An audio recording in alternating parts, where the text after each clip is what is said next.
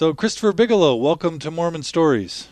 Thank you. Yeah, it's a, it's a pleasure to have you on. I, I think I mentioned to you earlier that uh, my mom is a huge fan. So, anyone my mom likes, I'm a huge fan of as well. Well, I sure appreciate your mother's uh, support for me and many others.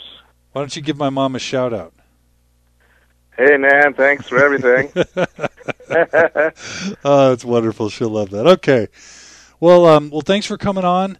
Uh, I've read a lot about you online, and I'm sure our listeners, some might know you, and a lot of them probably have no idea who you are or why you'd be interesting uh, to to listen about. But I'm confident that they're going to uh, be glad that they stuck around. Um, but but as always, before we get into the meat of uh, sort of what it what it means and what it's like to be an author within Mormon LDS uh, book uh, the book industry. Let's hear your story, if you don't mind. So tell us a bit about your story. Well, I do have a story, um, like everybody. uh, I suppose I'm a sixth or seventh generation Latter Day Saint from uh, polygamists on both sides. Mm-hmm. So uh, luckily, I I say luckily, but I I didn't grow up in Utah, and I think that is sort of lucky in some ways. Mm-hmm. Yeah. I grew up in Southern California, Oh wow. And uh, but I did end up in Utah eventually. My parents, uh, I'm the eldest of ten children, Holy moly. and my parents uh, down in Southern California, when I came of age into the teenage years, I think felt that Utah would be a safer place Hmm. to raise their children, and so we moved here when I went to junior high school. I think it backfired in my case, though, to tell you the truth. What's that? Well, there was a bit of culture shock for me uh, when we got to Utah, and I, I didn't necessarily thrive in in uh, being part of a religion that was also so socially dominant. I feel like I'm the kind of person who likes to be different, and so uh, in order to be different here in Utah means that you kind of move away from the Latter Day Saint culture in some ways, and I did sort of do that. Uh, As the old as the oldest brother. As the oldest brother. So, yeah, you can imagine how my parents felt when they saw me. Uh, first of all, I kind of got into uh, Dungeons and Dragons. Oh, the downfall of many. well, you know, it really kind of became an alternative religion for me in my teen years. Did you dress goth? I didn't uh, dress punk, is what I got into after Dungeons and Dragons. Yes. So I kind of went from Dungeons and Dragons to uh, the punk scene, the early '80s new wave punk scene. I don't know how old you are. I don't know. I'm uh, I'm 37. I uh, definitely went to high school in the 80s. Okay. So are we talking black? Are we talking Black Flag and uh, you know dead dead Kennedys or what are we talking Absolutely. about? Absolutely. Okay, all right, Absolutely. all right. I'm with you. So by the time uh, by the time I was 17, I left home and went and lived in the big bad city of Salt Lake, Oh, really on the edge. really on the edge. And but I was completely uh, sort of uh, distanced from my LDS upbringing by age 17. hmm And I went through two years of pretty much doing whatever the hell I wanted. Hmm. uh, Did you have sort of contempt and scorn for the church at the time? Sort of that teenage angst, uh, you know, it's all stupid kind of thing. yeah, absolutely. Uh, I think the word I would use would be boring. hmm Would be the word I would use. Okay. And so I was in Salt Lake, uh, kind of in that whole alternative scene, right in the middle of the uh, Mark Hofmann bombings Oh wow. and the White Salamander stuff, and that just fed the the cynicism and the skepticism throughout the the area, as i I'm sure you know, Yeah. kind of doubting, you know, how the church could have been deceived, and so yeah, I was real really stuck in that whole milieu of, you know, I think when you have people in Salt Lake area who've chosen to distance themselves from the dominant faith, they do it with gusto. You know, you have to because otherwise you'll get caught back up into it. Uh, and so I was definitely part of that whole uh, alternative scene. Uh, and I kind of reached a point where, you know, I developed certain habits that related to substances and other things. uh, and I could tell it was I was about 19 years old, which is sort of a key age in Mormonism. I don't know if you know why, but Sure. I, I kind of reached the point where I felt like I sensed that if I were to stay on my path, I would be getting deeper into certain habits and and other opportunity might be the wrong word, but I, I just felt that I I could sense that I was at a crossroads, Right. and um, so I, I naturally, through some circumstances, I was forced to move back home to my parents' home in in Bountiful, north of Salt Lake. Uh, you know, in one of those 95% Mormon communities. Yes. And it was a good time for me to kind of hunker down and, and ask some questions. You know, is that the path I want to continue on? If not, what are some alternatives? And of course, the M word, mission, Yes. pop, popped right into head at that age. And the minute I started kind of thinking, just playing with the idea of, you know, should I serve a mission or what would that mean or would it help me to kind of rediscover or reevaluate the faith that I'd been brought up with that then dropped. The minute I, I started that, I began to feel that there was uh, kind of a spiritual force that wasn't very happy with that line of thinking. Hmm. I mean, I actually began to. There was one night where I was writing in my journal late at night and was writing about some of these questions, and I actually had what I call a spiritual experience where I felt that the adversary.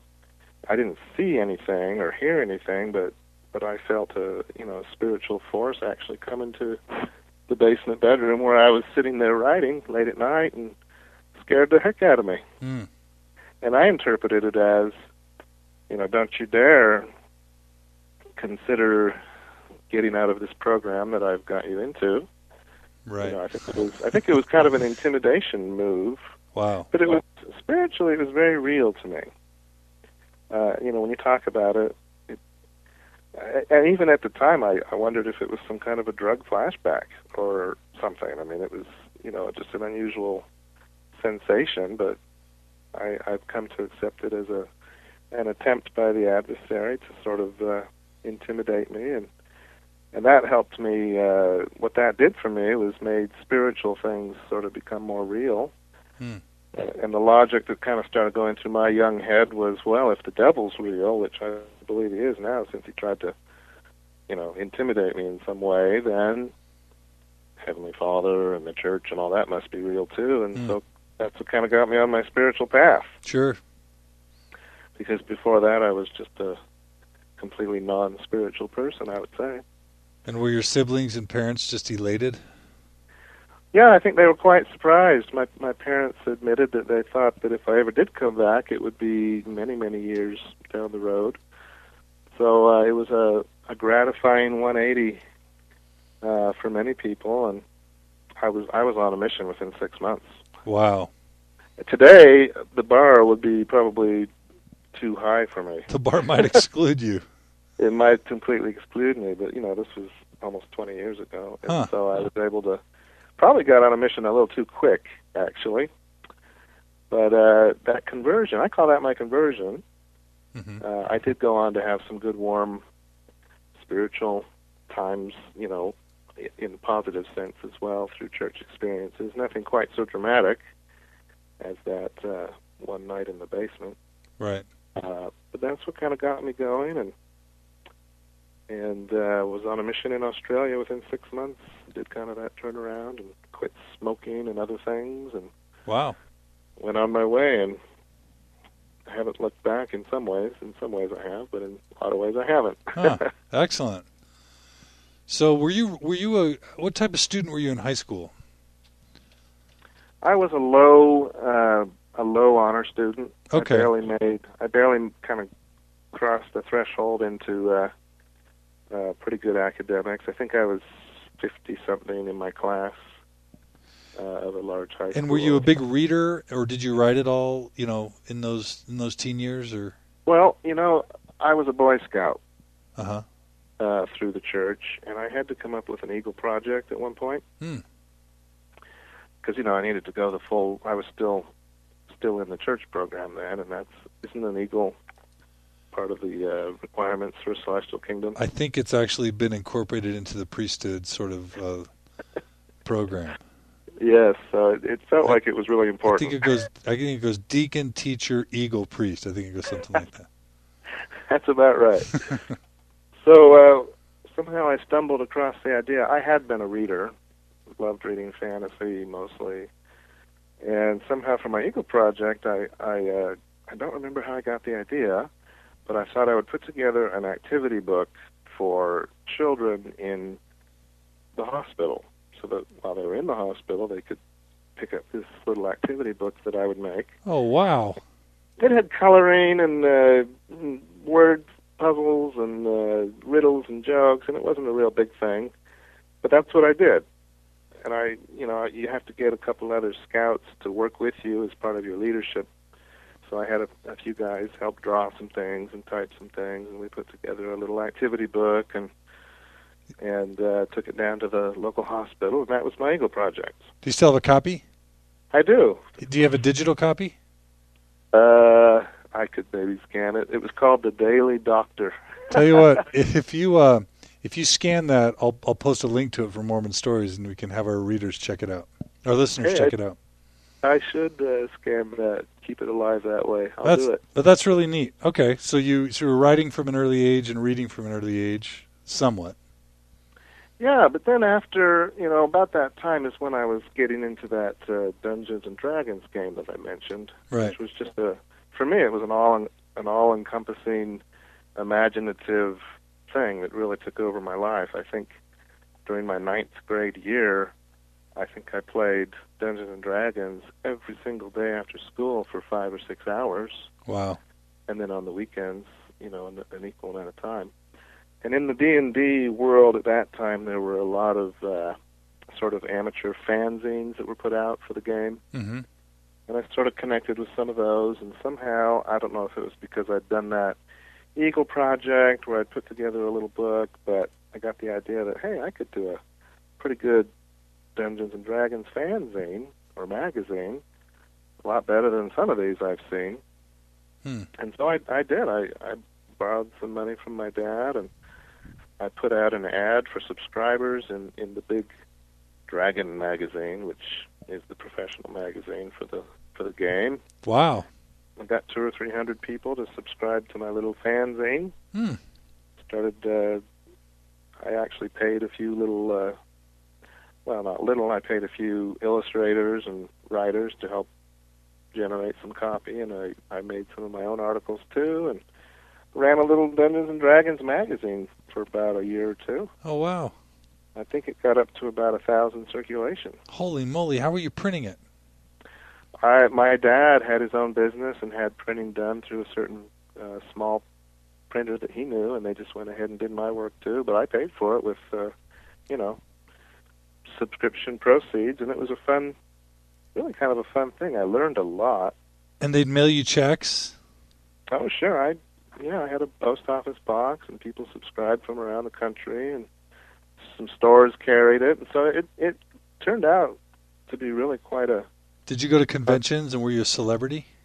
You know, I was only about fifteen, and there there was that that big uh, Gen Con convention that they held every year up over in Wisconsin, but not being of age, I I never did get it together.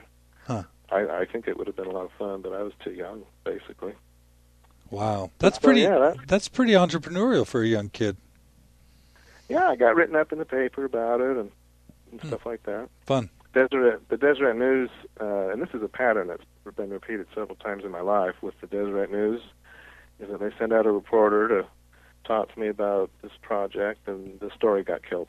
Oh, And I think it was because you know Dungeons and Dragons is a somewhat controversial. yeah. you Had remember those? had Bruce R. McConkie lived to really understand it, he probably would have added it to Mormon doctrine as a prohibition, along with Ouija boards and uh, face cards.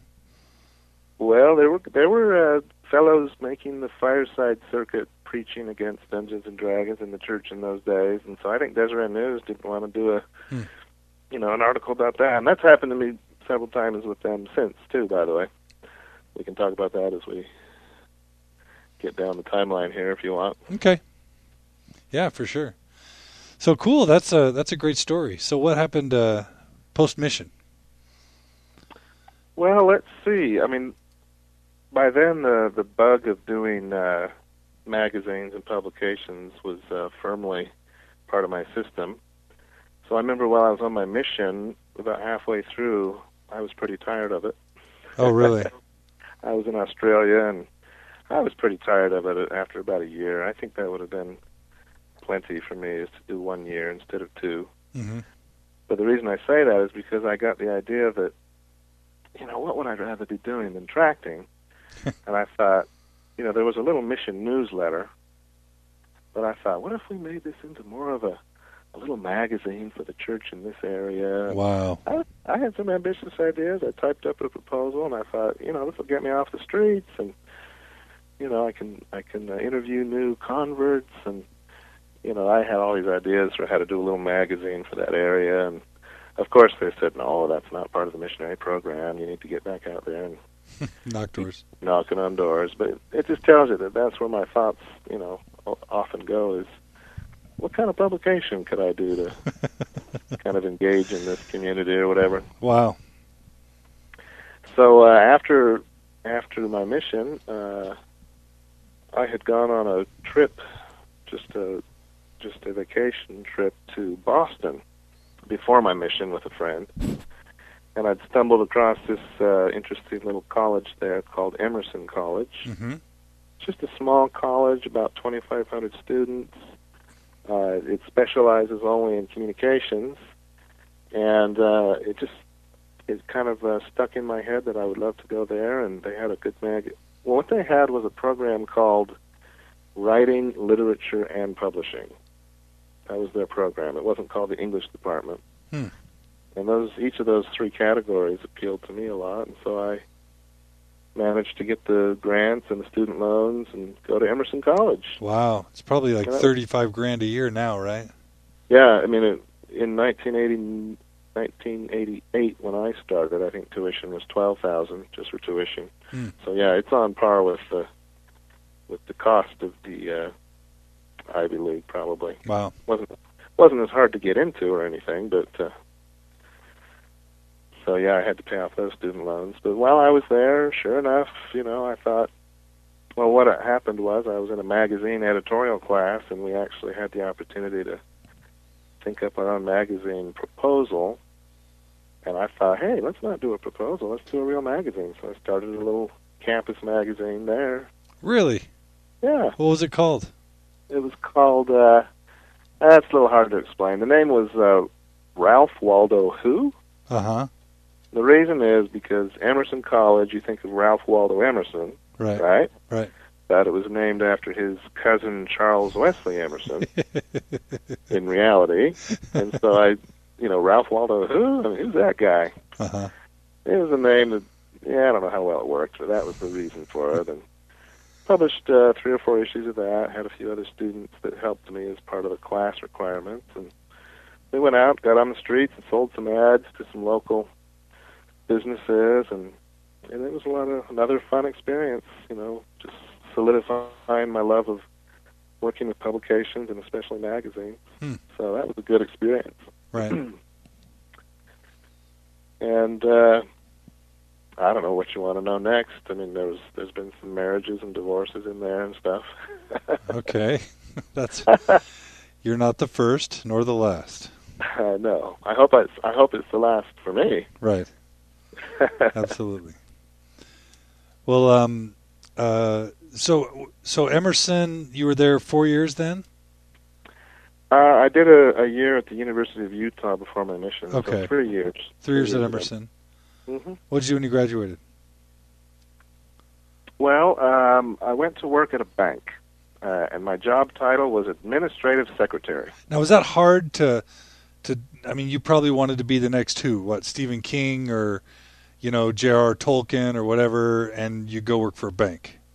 Well, that's a good question because I've I've emphasized my interest in publishing magazines so far. But while I was at Emerson, um, I got the idea that I'd like to try some creative writing. I hadn't really, I don't think I'd really done much of what you'd call creative writing. I'd done mostly magazine type writing. Right. And so uh, I was lucky enough. I took one fiction writing class um, with Pam Painter, and that was a great class, and it got me started, and I felt that I really enjoyed it, and maybe had some talent at it. And then I got into a uh, another fiction writing class with uh, James Carroll, uh, who's pretty well known. He's done some best-selling novels uh, many years ago, but then he's gone on to become. He won the National Book Award for a, a memoir called American Requiem. Huh. Uh, his, uh, being brought up by uh, a CIA father, and yet being somewhat of a peacenik himself. And anyway, enough about him. My point is, is that he was a real impressive, um, very highly skilled teacher, and he really encouraged me, and he likes my writing a lot. Huh. Uh, and so that kind of got me thinking, you know, I'd like to have a career like his if I could. Hmm. Write some books, and so I, I did. I did during my undergraduate years develop the desire to become a some kind of a writer, uh, an author of books. Uh, so yeah, that that's where that seed was planted. Okay. So I went to work at the bank and soon saw that I didn't have any corporate ambition. Didn't know uh, what future. I mean, I, I kind of looked at the communications department, the corporate communications department of the bank, as being the only place where I might go with my writing proclivities, but that didn't interest me. And so I, what do you do in a case like that? You go to graduate school, don't you? Yes, of course. so I did. I went through that process of applying, and I ended up at uh, BYU Oh. for a master's degree. Hmm. That must have been a shock to go from a little bit to go from Boston back to Provo. Well, the strangest thing about it was that every almost everybody, in fact, I don't know of anybody who hadn't done their undergraduate degree also at BYU. Hmm. So here I came in. I didn't have any BYU enculturation at all, and I I felt like I was joining uh, very much a party already in progress because Huh. it was mostly, you know people who just Yeah. went went right into the graduate program. And what year? What year was this? I started there. I believe it was. Uh, I think it was '92. So it was right bef- right, right as the Cecilia Farr, Gail Houston sort of thing exploded. I was in Eugene England's Mormon literature class when Brian Evenson came to campus from the university. I think he was at the University of Washington, and he came to campus to do his kind of his dog and pony show when he was applying for the professorship. So he came into Gene England's class, and he read he read a story or two right out of Altmann's tongue Wow. uh, to the class. Is that the one Yeah. about trying to resurrect Desert Tap Benson? I think you did read that one. Is that Altmann's tongue or is that a different one? I don't remember. I think there was something to do with cats. A story that has to do with cats. Okay. I, I don't remember exactly, but I was in that class, and it turned out to be kind of a historic thing, of course, because uh, Yeah. he went on to get hired and then get fired for the same writing that I think the department was fully aware he had done, but Hmm. well, you know that story probably. Yeah, a little bit. So it was kind of an interesting time. I didn't know these other the other people, but that was uh, uh, contemporary with uh, what was happening with those other professors that you mentioned too. I believe. You you didn't know Cecilia Farr or Gail Houston, I did not. I Wow. did not uh, get to know them. And you weren't applying. plugged into the their firings while you were there.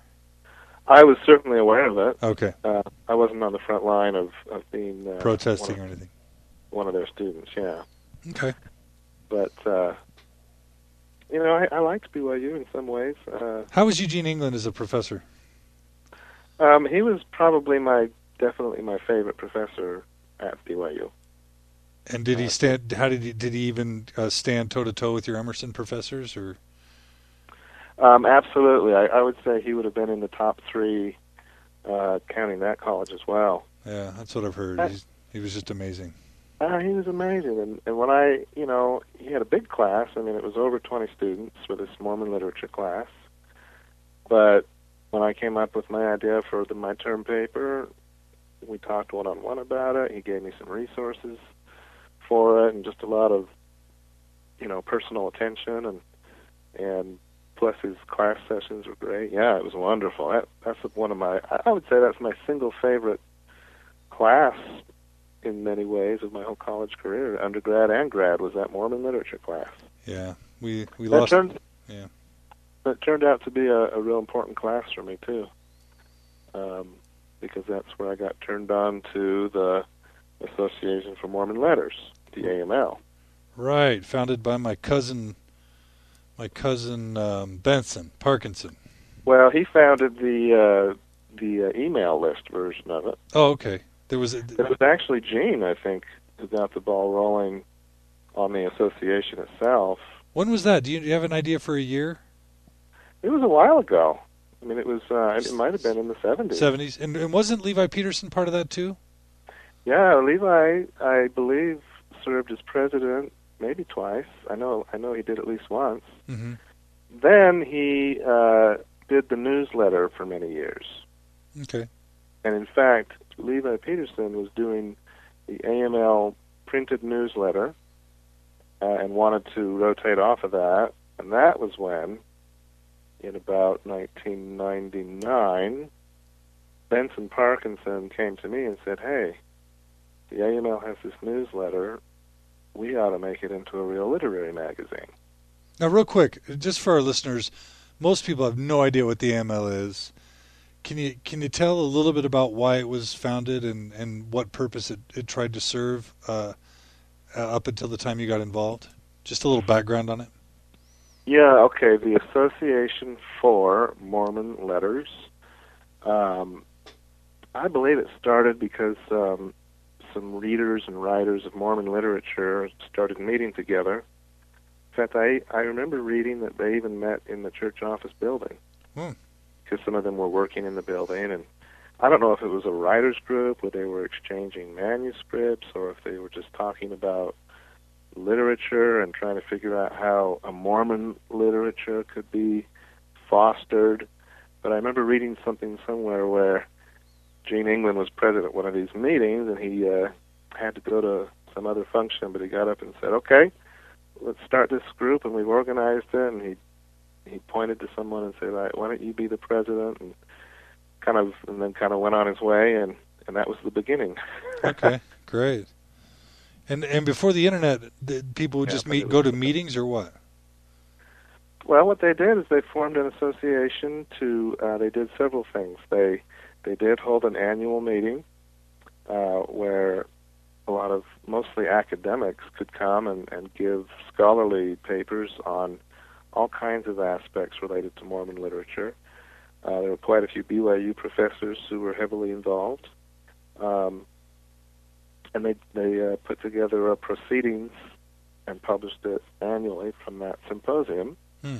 So you know, a nice book-length collection of scholarly papers on, like I say, all kinds of aspects of Mormon literature. So they were writing about writing. They weren't actually Yeah. doing fiction or poetry. Well, you know, some of those professors also were publishers of, of Right. fiction as well. I mean, uh, John Bennion and Levi, of course, and so you know they had their their fingers in lots of different pots uh, related to the the field of literature. Okay. But it but it was academic uh, mostly analysis and and uh, research into the history of Mormon literature and current uh, practitioners of it, and I believe that there was some uh, reading of original creative works at some of the meetings, and so it was. Uh, I don't think it ever got real big in terms of membership. I think it it's always hovered at around 100 or 200 members, Okay. kind of hardcore uh, literary types. Right. Uh, and like I said, they had this small newsletter that that Levi was mailing out, probably quarterly or something. Okay. And uh, Benson and I, we met with Levi, and he passed the baton to us, and that's when we started uh, Irreantum, which um, was a great experience for me. Um, Benson was involved for about the first year, and you know, we made a real magazine of it. We went out and got, I think, a lot of good original creative work, fiction, poetry, other forms. And we did a lot of other things too, uh, reviews, essays about literature. Hmm. I did a series of um, interviews with a variety of Mormon authors and it was my impulse to go ahead and put those authors on the cover. So the cover of the magazine usually had a a prominent Mormon author's picture right on there, and then an interview inside. And recently, uh, we've collected 28 of those interviews in a, a new book. Yeah, we're gonna talk. We'll, we'll talk about that. Okay. Um, now, was your was your Irreantum stuff before or after you're working for uh, the Ensign? I worked at the Ensign magazine. I started that. That came as a result of. Uh, it came directly from an internship that I got at the church while I was still in grad school. So Irreantum, so Irreantum came after Yeah. Ensign. So I started at the Ensign in '93, and Irreantum started at the tail end of my Ensign time in '99. Okay. So let's just let's real quick let's dive into your um we can come back to the Irreantum, but let's you know so you get a master's at BYU in, in English uh and you and you go work for the church for the Ensign. I did. And what in the tell us how that's structured. What's it like to you know what's what's it like working for the Ensign? How is it published? What are the quirks? What are the fun things? What are the interesting things? What are the frustrating things? Tell us what it's like inside working on the Ensign magazine. Well, uh, as you can imagine, it's fairly structured. uh, they, because of all of the review by uh, correlation and other internal departments that was required, the magazine had to be planned quite far in advance. So we were starting to work on issues almost a year before their publication date, Wow. which is I, longer than some books, you know. Yeah. Uh, so that was one one thing is it is how long it ha- it took, and then you know that correlation committee. We hear so much about correlation and and uh, and there you know there are some some good things that uh, correlation does for the church, but it was also it was frustrating uh, to have certain articles be uh, either gutted or outright killed by uh, correlation uh, while I was at the Ensign. Do you, can you remember any articles that got killed that were particularly interesting or frustrating? I think that the area of articles that got the most were most likely to be killed usually had to do with uh, the missionary program. Huh. If we wanted to run a a short piece about a, a missionary companionship that maybe was having trouble getting along, and then even something as innocuous as they sang a hymn together and and things got better for that companionship. I remember there was a short piece along those lines that was uh, canceled because you know they didn't want to even imply that. The way I interpreted it was they didn't want to even imply that missionary companionships could have any disharmony in the first place. Hmm. Uh, Uh, that's that's one. Did Did you actually get a chance to talk to these, you know, uh, reviewers, or was it all through like email or memos? Could you go and appeal or have a conversation with someone and say, "Hey, you know, come on, what, you know, let's do this here"? Or That did happen a lot, but not at my level. I was an assistant editor, and I think the managing editor did a lot of uh, back and forth okay, uh, with the correlation committee, uh, and he fought some battles, and and uh, I mean he was a seasoned church employee, but even by the time I was there, he was still taken uh, you know blindsided occasionally by correlation, uh, and I think what, what? Oh, go ahead. Well, I think he handled it really well. I think he was real. I think he was frustrated a few times, but I think he believed in the process and and uh, was able to get some things through that initially had been stonewalled. So, What were some of the other topics that were forbidden or canceled or or uh, problematic? well, I was there. Um, in fact, I was the editor, I believe, who um, was able to get the first uh, same gender type article into the magazine. Oh, wow. there was I think it was a personal account that somebody, you know, one of those name withheld uh, personal articles about facing a, a challenge and overcoming it, and I think it was me. I really do that, that got the first one in. That was about a fellow that tried to overcome same gender attraction, and that would have been in about the mid '90s. Uh, and that I think that had been killed a few times before, Hmm.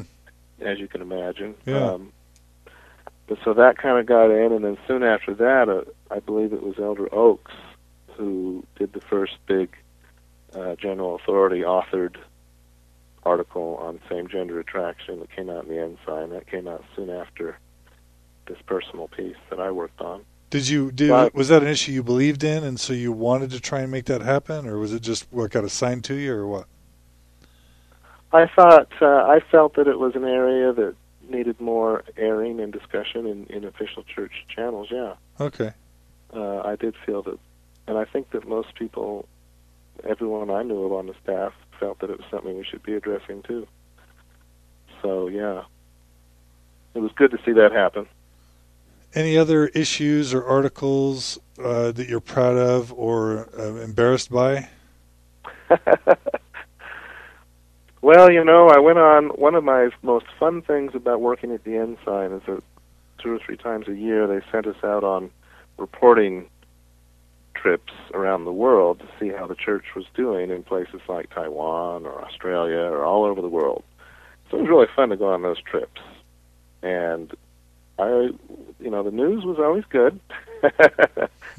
we always we always came back with glowing reports of of growth and faith and wonderful things happening all over the world. Right.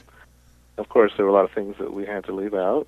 You know, uh, inter interracial problems down in Houston and and uh, and uh, things like that. But uh, those were some of the highlights. Were those big And- international trips? And did that did that um did that get to you? Did it eat at you? Did you ever did you ever feel like, hey, you know, we can tell the truth here. It might even be more inspirational in the end or more productive.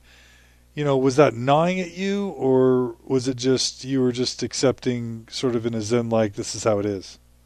Um, there was a cer- at a certain level, I did accept it as it was because I, I saw some of the letters that came in from confused members, even with what we did publish. What I'm trying to say is that you know people look to the ensign as a real source of authoritative church, you know, pronouncements, and and people would get confused by the most innocuous seeming things that we published. Like what? So I could. Oh, I remember there was a, a an article about a how to be a church organist or something to do with uh, people that played the organ in church, and we showed a picture of uh, a female organist, and it was from above, and so it showed her feet on the pedals of the organ and her hands on the keyboard. But I guess her dress or skirt was pulled up a little far because you know you need to have that knee uh, Right. flexibility. to use, and we got a lot of mail about that. You know, that we had showed inappropriate knees. Right. That's just one that I remember. There was a lot like that. Like uh, there was a painting of some Nephites that we used, and I think you know how they try to make those Nephite uh, Book of Mormon era paintings look sort of exotic, and I think I think someone had a, a male had an earring on in Oh. the painting, Oh. You know, to make it look exotic. Right. We we caught a lot of heat for that. And Oh. those are both kind of simple examples, but they they spring to mind as and examples of how people get pretty worked up about pretty minor things, and so I could see where the ensign really had a responsibility to to try to keep things from upsetting people, and Yeah. so on that level, I could see why it was the way it was. There was another level, however, where I was I got pretty bored with it You're bored. tell you the truth. Yeah, Yeah. I got bored. I, I did. I got bored. Um, because you know, like I said, the news was always good, and and I happened to be the guy that was putting together the news section at the back um, during the time when the small temples were getting up and going. Yeah. And so it seemed like every issue it was just more reports of temple dedications, just over and over. Yeah. And so I, I did. I got bored with it, and so I wouldn't say that it ate at me necessarily. You know, I I do have to tell you that that's my favorite part of the ensign. I jump right to the news section. Yeah, I tell you the truth, that's where I go first now. Now they used to. You may not know this, but they used to show like a chart of uh, church membership, and it always used to show how big we were and how big we were growing. And it was sort of this exponential thing that made you feel like the church was always leaping, growing in leaps and bounds. Do you do you remember that at all, or did they get rid of that? Sure. And Yeah. I don't think they still do it. Are you sure? No, I'm not sure. I think they still do some kind of demographic reporting in there. I mean, I I know do. that every every May con- April conference that comes out in May or whatever they they publish the stats, but I seem to remember like a chart. You, you think they still use I it? think Huh? they still do something. Okay. Now, are you getting at the are you getting at the idea that maybe the church isn't growing as fast anymore? Well, uh, that that's something I've thought about, and, and I've actually heard that's not true recently. But also uh, that that the church actually is growing quite fast now. But um, but also uh, just that maybe they're trying not to emphasize numbers like they used to. Uh, I don't. I wouldn't. I my impression is it's business as usual along those lines. Okay, real quick before we jump off of the ensign, did you have any inspirational experiences, any spiritual experiences, or or you know run-ins with apostles, you know anything uplifting or or inspirational that comes to comes to mind? You know, okay, this is something about my personality. I knew I was at the ensign, and it was the church, and I have a little bit of a passive aggressive side to my personality. Okay. So I would wear purple shirts. Oh, I would, uh, when I was uh, editing conference talks, I'd have a little uh, Metallica playing in the background in my office. huh.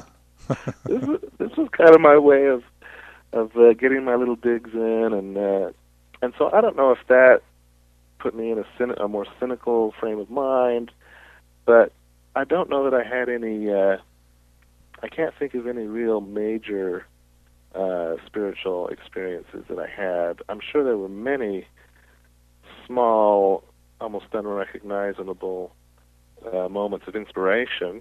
I wouldn't deny that Yeah. you know, like picking which article to include or or which person to interview. I'm sure I would like to think that all of the editors could be directed in that and that I was too. I don't remember it happening. You know, and those Mormon journals, those inspirational stories, I'm sure my I teared up a little bit, you know, in in reading Sure. or working Oh yeah. those. Oh yeah. Absolutely. Um, I actually I have- actually really like those too.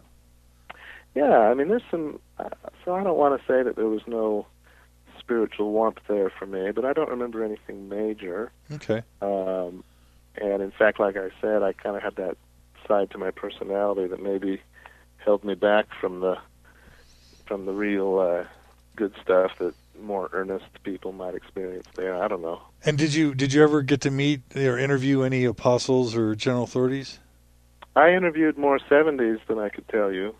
Uh huh. Uh, it was it was my job to often interview the new general authorities or ones that were heading up different church departments, and that was kind of fun to be the guy that was asking the questions and putting them on the spot, you know, and and a lot of real intelligent uh, men who I respected a great deal. But it was a lot of fun to to uh, get to know them and to sort of see them represent themselves to a journalist, as it were Yeah. that, that was a lot of fun. Right. Uh, now, apostles, I don't believe I ever got to interview an apostle because senior editors handled that level. Sure. But uh, yeah, I you know I really had a lot of professional growth at the Ensign. I mean, I learned how to interview, write articles, do all kinds of things. So I Hmm. really, I really liked my six years there. But one of the things I did right after the Ensign uh, was the Sugar Beet, Oh. and I think it was somewhat of a reaction. Oh right. Sure. You're familiar with the sugar beet. No, tell us about it. Uh, okay. You, I hope most people are familiar with The Onion. Which is, Yeah, uh, and for those who aren't, it's sort of a satirical web magazine that kind of mocks, uh, you know, current day situations in a newsy kind of way. Is that right? yeah, it follows uh, the newspaper formula and approach, but it does totally satirical stories, fake news. Right. And I just, I, I'm a huge, I became a huge fan of The Onion. Uh, late in my Ensign days when at the same time I was the guy putting together the uh, news at the back of the Ensign. So you can imagine that in my mind, you know, it wasn't too hard to start wishing I could uh, spice it up a little. Uh, and so um, soon after I left the Ensign, uh, the Sugar Beet got started because uh, the way that got started was uh, I got a piece of Mormon spam in my email box.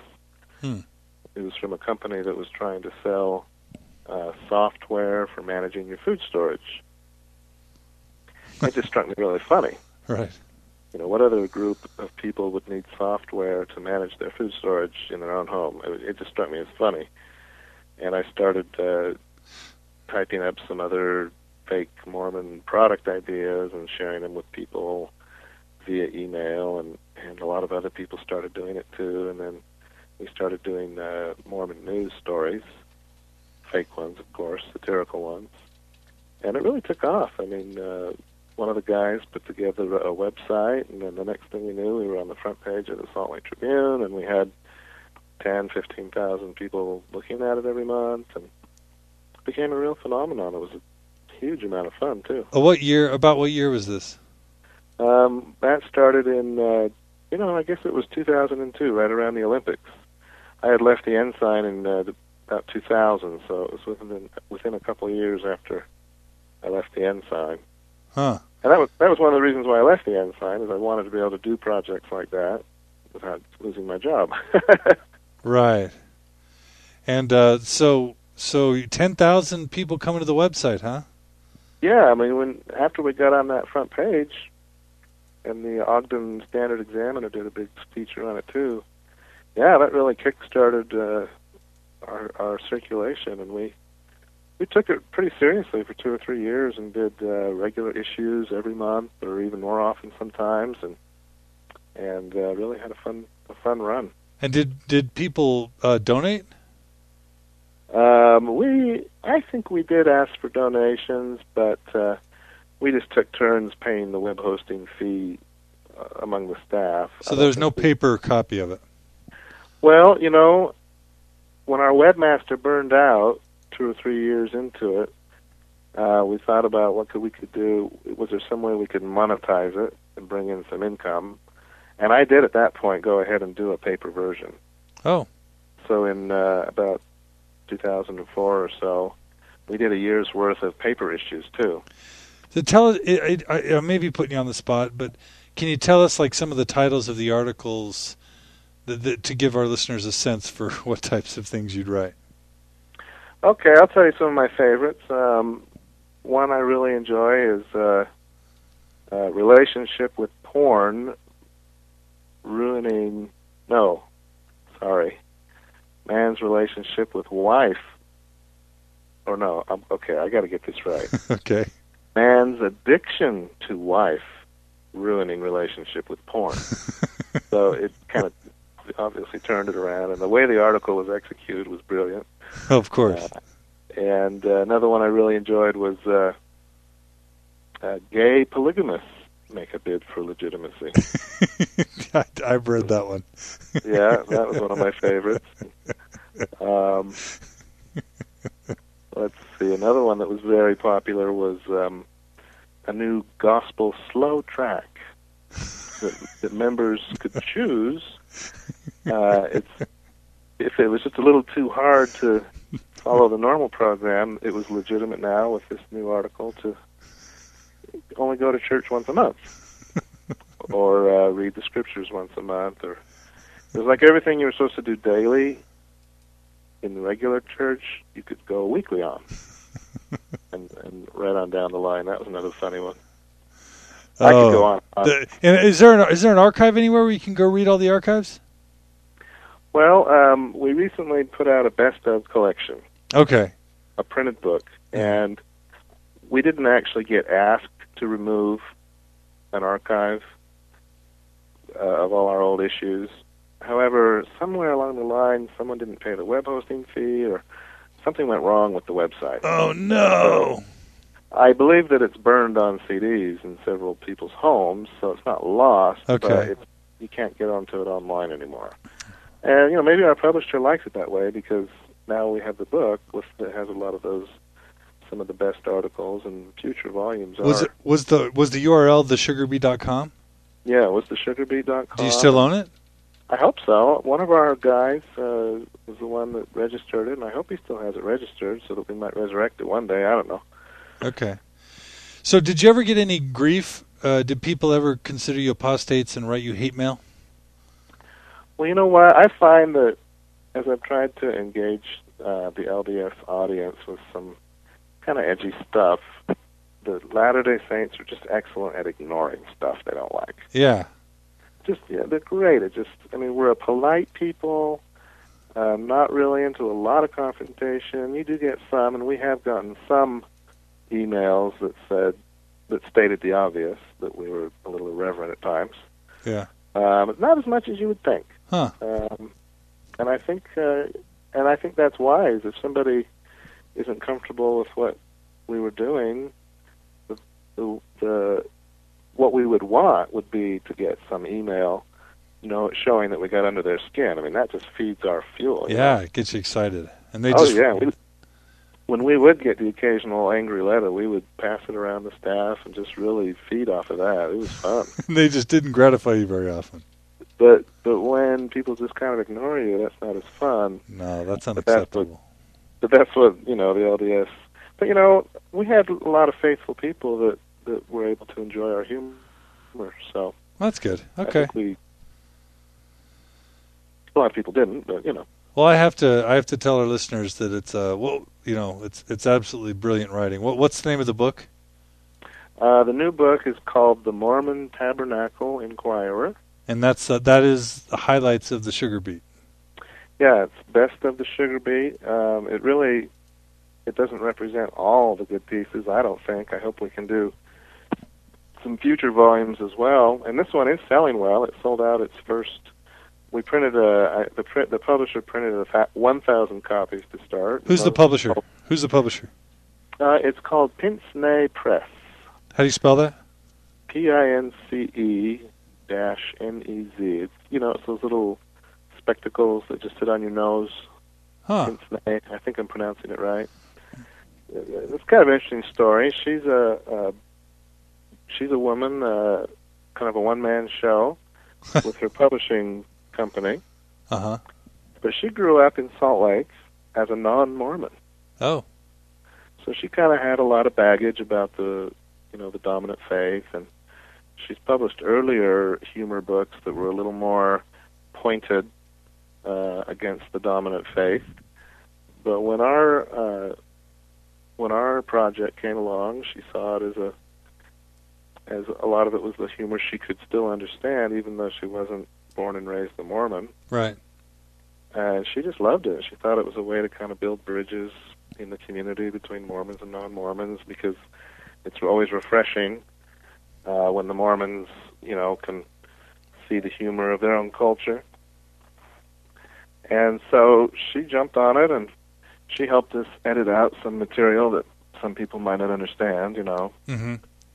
And uh, it's been a great experience, and she's done a great job publishing it. She sold the first thousand, like I said, within the first month or two, and it's gone back to press and and uh, really gets out there and gets it into the stores, and we're having a great time.